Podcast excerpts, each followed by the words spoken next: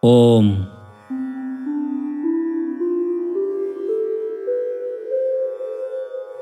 My name is Ram Vakkalanka. I am a yoga philosopher, Sanskrit expert, Nada yogi, and meditation instructor. I would like to welcome you to my podcast, Yoga Philosophy and Wisdom with Ram Vakkalanka.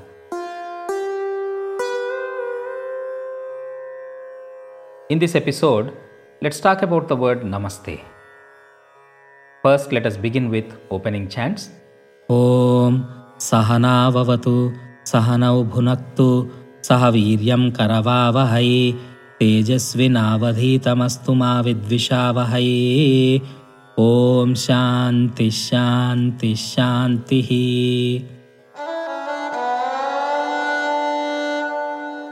In uh, modern yoga communities, we often hear the word Namaste being used on various occasions, such as at the beginning or end of a yoga asana session. And in India, Namaste is used as a popular form of greeting each other. Let's explore this word Namaste, its definition, meaning, most importantly, its spirit in this episode of Yoga Philosophy and Wisdom with Ram Vakkalanka.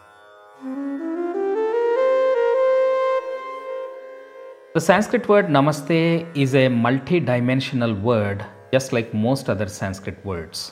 Let's examine this uh, sacred expression in today's podcast.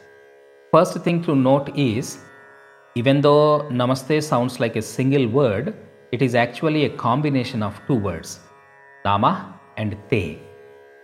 The word te simply means to you. The word nama, sometimes also pronounced as namaha, warrants a deeper look. The word namaha is both an emotion as well as a mantra. Let's explore the emotional dimension of the word namaha first.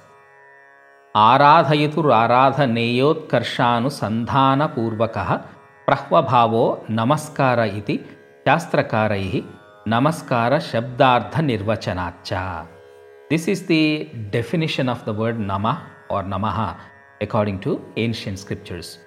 The sense of wonderment, awe, respect, and veneration that is naturally and effortlessly engendered in our hearts when we recognize the greatness, the nobility, the sublimity of someone or something is indicated by the word Namaha. In other words, Namaha is used to convey the idea that we recognize the greatness in others. Now, let us explore the spiritual dimension of the word Namaha.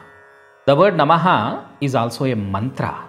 In fact, it is considered as a pranava, the same status as Om. Prakruter Navaha iti pranavaha. Those sacred sounds which help us cross over this ocean of physical existence are called as pranava. Now, in the Vedic tradition, there are five such uh, sacred sounds called as Pancha Pranavas. Just like the sound of Om, the sound of Namaha is also part of this group of Pancha Pranavas. To know why, let's look at the origin of the word Namaha. The word Namaha is formed by reversing the order of the syllables in the word Mana. This is called as Varna Viparyaya Nyaya in Sanskrit uh, linguistics. Mana means mind in fact, mana is arguably the root of the English word mind. In this context, the word mana stands for the ego aspect of the mind.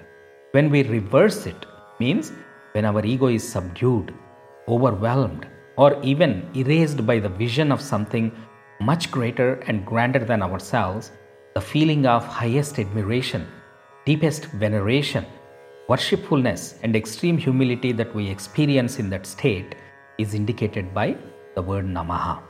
In other words, Namaha stands for a sense of surrender. That's why the word Namaha is part of mantras. And that is also why the word Namaha is accorded the status of a pranava. And that is why most, if not all, mantras contain both the sacred sounds Om as well as Namaha. For example, if we take Ganesha's mantra, Om Gam Ganapataye Namaha. There is Om as well as Namaha in this mantra. Om Namah Shivaya, same case.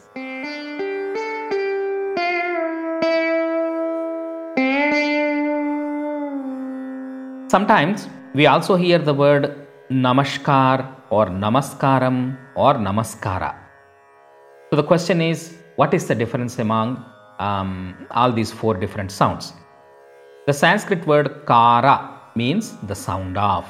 For example, makara means the sound of ma.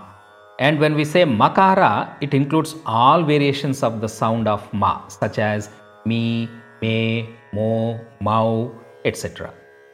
So, namaskara or namaskaram or namaskar are all variations of namah and are generally used as variations of namaste.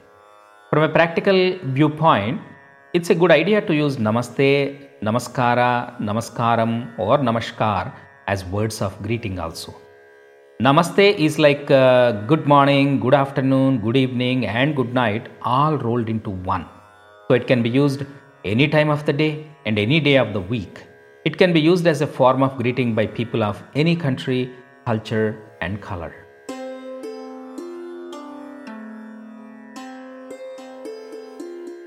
All right, let's uh, wrap up today's uh, podcast with this.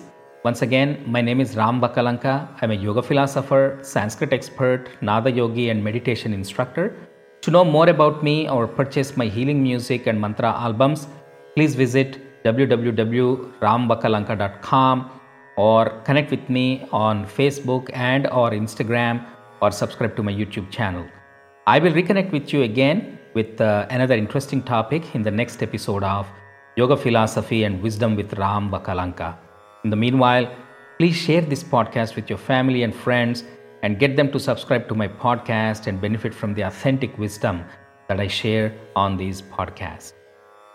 ॐ सहनाववतु सहनौ भुनक्तु सह वीर्यं करवावहै तेजस्विनावधीतमस्तु मा विद्विषावहै ॐ शान्तिः शान्तिः शान्तिः